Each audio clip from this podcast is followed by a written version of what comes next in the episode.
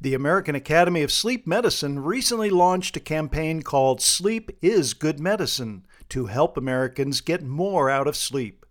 With about one in three adults in the U.S. getting less than seven hours of sleep per day, this national sleep campaign hopes to increase public education about the importance of sleep and its connection to health. Sleep is as important as nutrition and exercise for our health and well being. Getting healthy sleep helps the body boost immunity, reduce stress, and works to lower the risk for many medical conditions like diabetes and hypertension.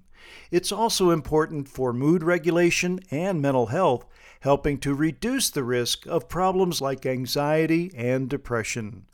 Learn more from this campaign by visiting sleepisgoodmedicine.com. For MediBlurb, I'm Dr. Jim Dwyer.